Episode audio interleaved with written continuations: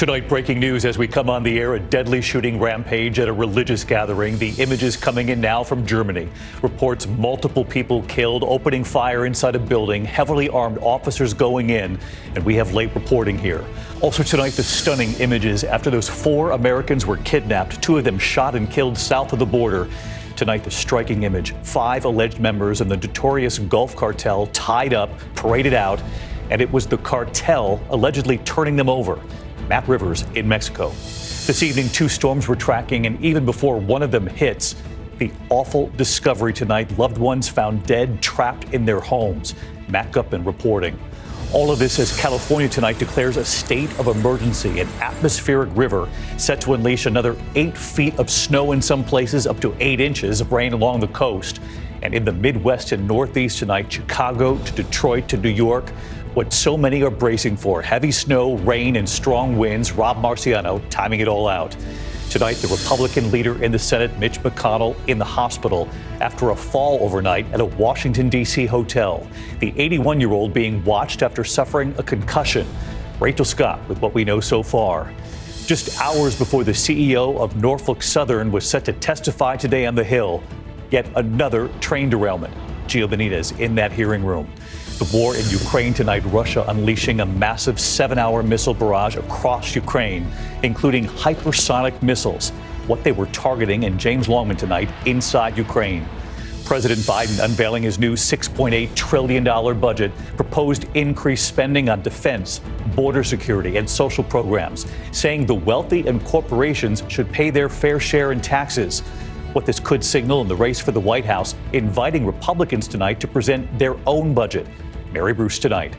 What's now happened to the gun from that deadly shooting on that movie set, what Alec Baldwin's attorney revealed today. The F D A tonight with new guidelines for mammogram providers and what women should know. And two passings to note tonight, one of them famous for Fiddler on the Roof. From A B C News World Headquarters in New York, this is World News Tonight with David Muir. Good evening. It is great to have you with us here on a Thursday night. And we begin tonight with breaking news coming in from Germany at this hour. A deadly shooting rampage inside a building, a religious gathering. Shots fired inside the building used by Jehovah's Witnesses in Hamburg, Germany, the country's second largest city. Officers rushing to the scene at this hour in a massive show of force. Gunfire heard inside. Heavily armed officers making their way into the building. Several people escorted out of that building. And authorities tonight say there are multiple victims. A B C's Marcus Moore leading us off tonight from London. Tonight, parts of Hamburg, Germany on lockdown after several people were reported killed and others injured in a shooting at a building being used by Jehovah's Witnesses. Police say at about nine p m local time tonight, one or more unknown suspects opened fire on this street in Germany's second largest city. Officers with long guns raised, kicking in a glass panel to access the building's front door. Police say after officers arrived on the scene, they heard a gunshot from the upper floor. Officers shouting before climbing two flights of stairs, their weapons drawn. One officer holding a large tactical shield. Police escorting several people out of the building, hands above their heads, others sprinting out the door. A first responder carrying one person on their shoulders. Tonight, police saying it appears there is no indication the perpetrator or perpetrators are on the run and may still be in the building or among the dead. David, this was a terrifying night for people there in Hamburg, and police tell A B C News that there is no manhunt. It seems to suggest that the active threat has passed, but a motive for tonight's shooting remains unclear. David. Marcus Moore leading us off tonight from London on the scene playing out in Germany at this hour. Marcus, thank you. In the meantime, we turn now to the stunning image south of the border in Mexico today, and it comes, of course, after those four Americans were kidnapped, two of them shot and killed. Well, today, five alleged members of a notorious cartel tied up and left in public right at the scene of the kidnapping for all to see. And authorities believe it was the cartel itself handing over those five suspects. A note left on the windshield, the cartel apologizing for the deadly attack on Americans. And late today, the bodies of those two Americans who died in the attack arriving back in the United States. A B C's Matt Rivers in Mexico City again tonight. Tonight, nearly a week after that horrific kidnapping of four Americans that left two of them dead in a Mexican border city, a notorious drug cartel is allegedly taking responsibility. In these photos from a source close to the investigation, the Gulf Cartel appearing to hand over the five members they say did it. The five men found tied up near a truck with guns, ammunition, and body armor at the same spot in Matamoros where the kidnapping took place. Plus, a note on the windshield purportedly signed by the cartel references, quote, four kidnapped Americans, two of which died, adding, quote, we have decided to deliver those involved and directly responsible. The five men now in state police custody. Authorities not confirming whether these five were involved, but multiple Mexican law enforcement sources close to the investigation tell A B C News the cartel note is believed to be legitimate. Neither A B C News nor U S officials have been able to verify the note's authenticity.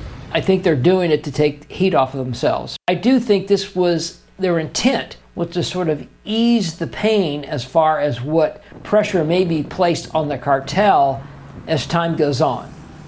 Well, that was really something to say, to witness uh, that image today. Matt Rivers back with us tonight. And Matt, this notion that the cartel itself turning over these suspects, uh, really a stark reminder of what we know from all of our reporting through the years of the power of these cartels. No question, and the Gulf Cartel is among the most powerful criminal organizations in the entire country. And if they did, in fact, turn over some of their own, knowing they would be detained by police, not worried about what those suspects would then say during interrogation, David, I think it says a lot about this group's power both in Matamoros and beyond. Well, you would know Matt Rivers, who has reported from Mexico for years. Matt, thank you. Back here at home tonight, two storms pummeling the country this evening, a blast of winter from the Midwest to the Northeast, Chicago to Detroit to New York City, and we'll track it. While in the West, another new cross-country storm building, a powerful what they call atmospheric river with up to eight feet of snow expected in some places and up to eight inches more of rain for much of California. And this new storm coming as today we learned of awful discoveries. Multiple deaths, people trapped in their homes just now discovered from the other storms. Matt Gutman from California again tonight. Tonight, the San Bernardino Sheriff's Department is investigating multiple deaths. So far, at least thirteen people losing their lives in the snowed-in mountain communities in Southern California since the area was cut off by back-to-back blizzards in recent weeks, a number that could rise. Eleanor Avenatti was ninety-three. Everybody called her Dolly. She lived alone, and Margaret Potvin showed us her house. So that's the window where she was sleeping. Right in there. Right, that was, and in early March, they got worried. And we called the emergency number to come rescue Dolly. Before she died. Before obviously. she died. And they didn't come. Neighbors tried to contact Eleanor, but she didn't answer. At that point, they realized that she probably may not have been alive. They had to climb up this bank and climbed through a door over there, finding her near a fireplace, no longer alive. So many residents here, like Margaret, trapped for weeks. We couldn't leave. You're stuck here. Really were and trapped. We had no electricity for seven days. The grim news comes as communities up and down the state race to remove all of that snow ahead of yet another system. David, rain on top of snow can make it up to ten times heavier, and some of the most significant accumulations in this region are expected for just these communities. It's why authorities are telling me there is major concern for flooding and additional roof collapses. David. Bracing all over again. Matt Gutman. Matt, thank you. Let's get right to senior meteorologist Rob Marciano. He's tracking this for us tonight. He's live in San Francisco with the latest. Rob? Hey, David, that atmospheric river has arrived here in Northern California, and the flow is perpendicular to the coast and the mountains, and that really maximizes the precip, and we're seeing it right now. We've seen it rain all day long here, and on the radar in the Futurecast, we're looking at rainfall from Oregon all the way down to Santa Cruz. It does get down to Southern California later on tonight and tomorrow morning, and this is a warm storm, so the snow levels jump eight, nine thousand feet. That's that heavy, wet snow Matt talked about. That really weighs down the roofs, and we could see wind gusts over one hundred miles an hour and flooding rains below about five thousand feet. Meanwhile, that winter storm in the Midwest is bringing some snow to places like uh, Minneapolis and Milwaukee. Chicago getting some as well. Down I ninety, Detroit will get some overnight tonight. This stretches into New York State, and New York City itself will see some wet snow tomorrow night for the evening rush into Saturday morning, and some of the suburbs around New York will see several inches of snow. Winter isn't over yet. David? Rob Marciano live in front of the Golden Gate Bridge tonight. Rob, thank you. Next tonight to that fall at a hotel overnight in Washington, the Republican leader in the Senate, Mitch McConnell, who is eighty-one, is now in the hospital tonight after suffering a concussion. Here's Rachel Scott. Tonight, Republican Minority Leader Mitch McConnell in the hospital. His staff saying the eighty-one-year-old is recovering from a concussion. I've spoken to the family. I think he's going to be all right. The Senate's top Republican tripped and fell during a private dinner at the Waldorf Astoria Hotel in Washington, D C For hours, Washington waiting for word. Then this afternoon, his staff telling us McConnell is expected to remain in the hospital for a few days of observation and treatment. I called the leader this morning and spoke briefly with his staff to extend my prayers and well wishes. My thoughts are also with Leader McConnell's family and his team. Hopefully he'll be back next Tuesday when um, you know, we're up and running, and, and I'm just knowing him, I'm sure he's watching C-SPAN. Republicans briefed by McConnell's team tell us he is alert and talking. Louisiana Senator Bill Cassidy, who was a doctor, says that's a good sign. Is it normal to keep someone for observation for a few days after a concussion? Right, so it may just be that it's a little dose of being extra careful. So let's bring in Rachel Scott. She's live up on the Hill tonight. Rachel, again, Senator McConnell's uh, staff also saying he's expected to be in the hospital for a few days so that they can uh, watch over him given this concussion. Yes, David, and we know McConnell has not only suffered falls in the past, but that he also survived polio as a small child. It's a disease that left him with a slight limp. Tonight, Republicans here on Capitol Hill are optimistic that he will return next week. Yeah, David. I know he's getting support from both sides of the aisle for a quick recovery. Rachel, thank you. Meantime, on Capitol Hill today, the C E O of Norfolk Southern Railway testifying after that toxic train derailment in Ohio, saying he is uh, deeply sorry for the derailment. But just hours before his testimony today, another Norfolk Southern train going off the rails. A B C's Gio Benitez in the hearing room. Tonight, just hours after yet another train derailment, this time in Alabama, the C E O of Norfolk Southern testifying before lawmakers on Capitol Hill. Alan Shaw telling the residents of East Palestine, the site of that toxic train derailment, that he is deeply sorry. I'm committed to doing what's right. You know, we're going to be there today, tomorrow, a year from now, five years from now, ten years from now. Senators pressing Shaw about paying for long-term damage, like diminished property values and health care costs for the residents of East Palestine. But the C E O short on specifics. We're going to do what's right for the citizens of East Palestine. What's right is to cover their health care needs. Will you do that? Everything is on the table, sir.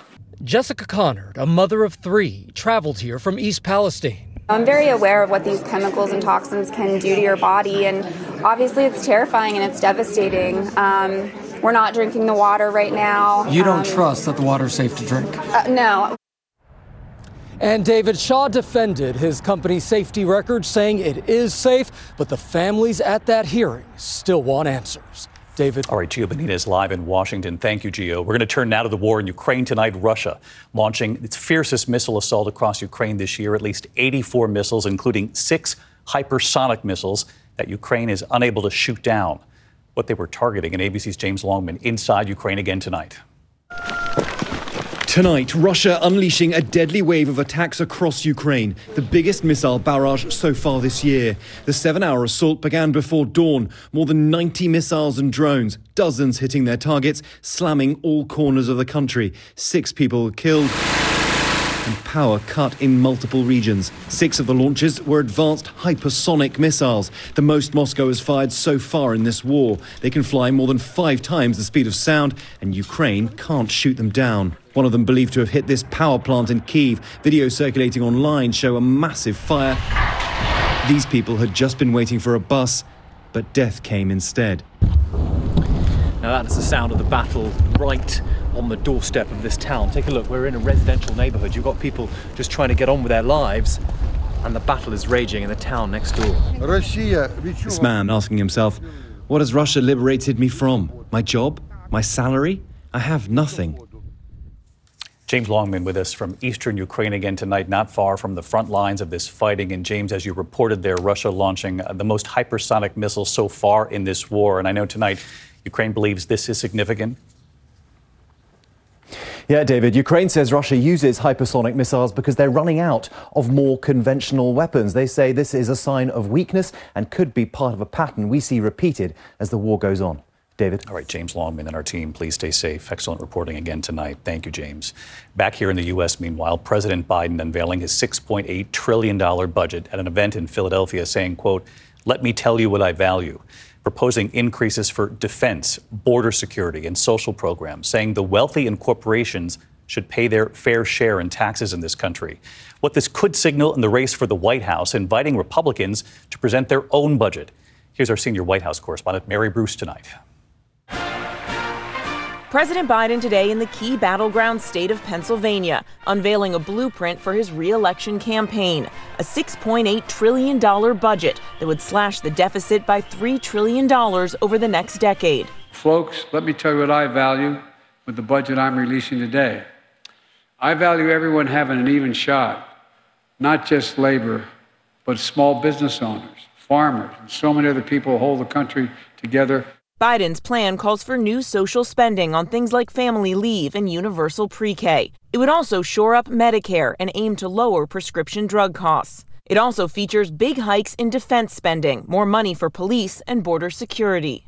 To pay for it all, the president is calling for tax hikes on large corporations and Americans making over four hundred thousand dollars a year. We also have to ask the wealthiest and biggest corporations to begin to pay their fair share.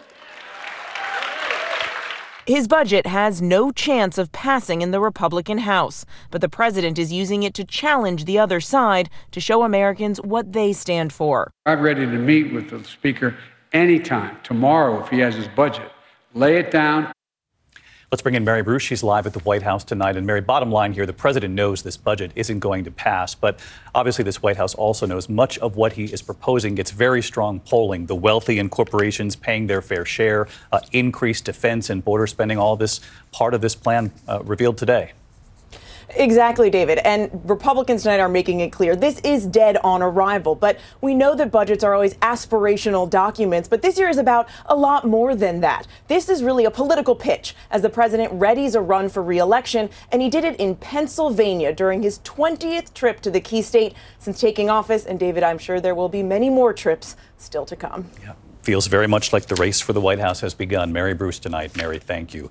When we come back here, what's now happened to the gun in that deadly shooting on that movie set, what Alec Baldwin's attorney revealed today. And the F D A tonight with new guidelines for mammogram providers and what women should know tonight. Hey, I'm Andy Mitchell, a New York Times bestselling author. And I'm Sabrina Kohlberg, a morning television producer. We're moms of toddlers and best friends of twenty years. And we both love to talk about being parents, yes, but also pop culture. So we're combining our two interests by talking to celebrities, writers, and fellow scholars of T V and movies. Cinema, really. About what we all can learn from the fictional moms we love to watch. From A B C Audio and Good Morning America, Pop Culture Moms is out now wherever you listen to podcasts.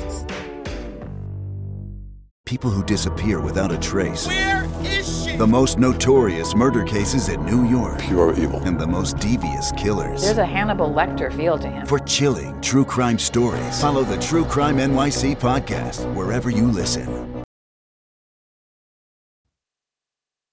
Tonight, there's been a development in the case of that deadly shooting on the set of the movie Rust in New Mexico. Alec Baldwin's attorney today saying the state has destroyed the gun that Baldwin was holding when it was fired, killing cinematographer Helena Hutchins. Apparently, it was damaged during testing by the state. The prosecution not denying the claim. Baldwin and armorer Hannah Gutierrez-Reed both charged with involuntary manslaughter for the shooting. Baldwin insisting that he never pulled the trigger. Health news tonight, the F D A issuing new guidelines for mammogram providers. The new rule requires women be notified if they have dense breast tissue, which could increase the risk of developing breast cancer. It also makes it harder to detect abnormal changes. About half of all women have dense breast tissue, and many are unaware. Medical guidelines suggest most women start getting regular mammograms beginning at age fifty or earlier, depending on risk factors. The best advice, of course, from your own doctor. Married moms in the suburbs. They've been called soccer moms. They've been called security moms. Pamela Wilk is a so-called soccer mom. Those so-called Walmart moms. She calls herself a hockey mom. I love those hockey moms. The hockey mom trying to connect with the soccer moms.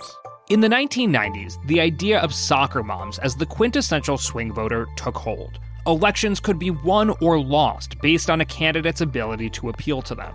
But were quote-unquote soccer moms actually the deciding factor? In a new series on the five thirty-eight Politics podcast, we take a look back at conventional wisdom from past elections with a critical lens. Where did that wisdom come from, and does it hold up today? Find the Campaign Throwback series in the five thirty-eight Politics feed wherever you get your podcasts.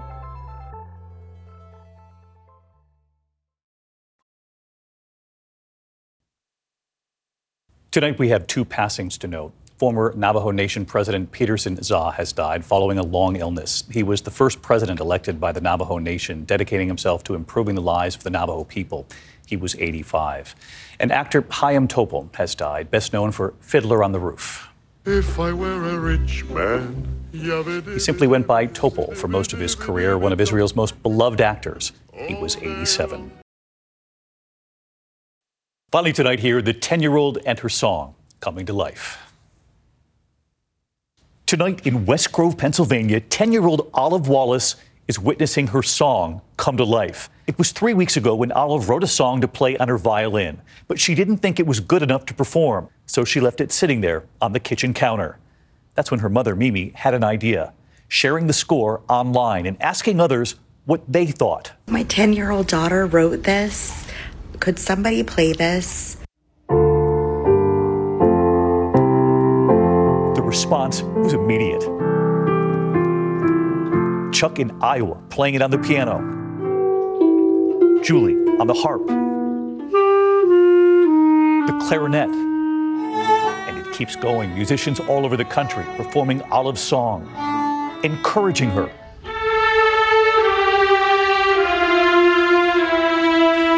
In Bellevue, Washington, conductor and professor Christopher Hansen gathering fifty other music teachers to play Olive's piece.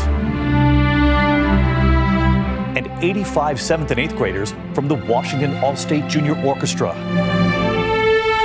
Tonight, Olive telling us it means a lot to connect so many people, and her mother, Mimi, saying it's a true testament to the good in this world. And tonight here... Hi, David. Professional violinist Casey Bozell on the gift Olive has given with her song. We all need new and inspiring art these days. Keep going, Olive. Good night. Married moms in the suburbs. They've been called soccer moms. They've been called security moms. Pamela Wilk is a so-called soccer mom. Those so-called Walmart moms. She calls herself a hockey mom. I love those hockey moms. The hockey mom trying to connect with the soccer moms. In the nineteen nineties, the idea of soccer moms as the quintessential swing voter took hold. Elections could be won or lost based on a candidate's ability to appeal to them. But were quote-unquote soccer moms actually the deciding factor? In a new series on the five thirty-eight Politics podcast, we take a look back at conventional wisdom from past elections with a critical lens. Where did that wisdom come from, and does it hold up today? Find the Campaign Throwback series in the five thirty-eight Politics feed wherever you get your podcasts.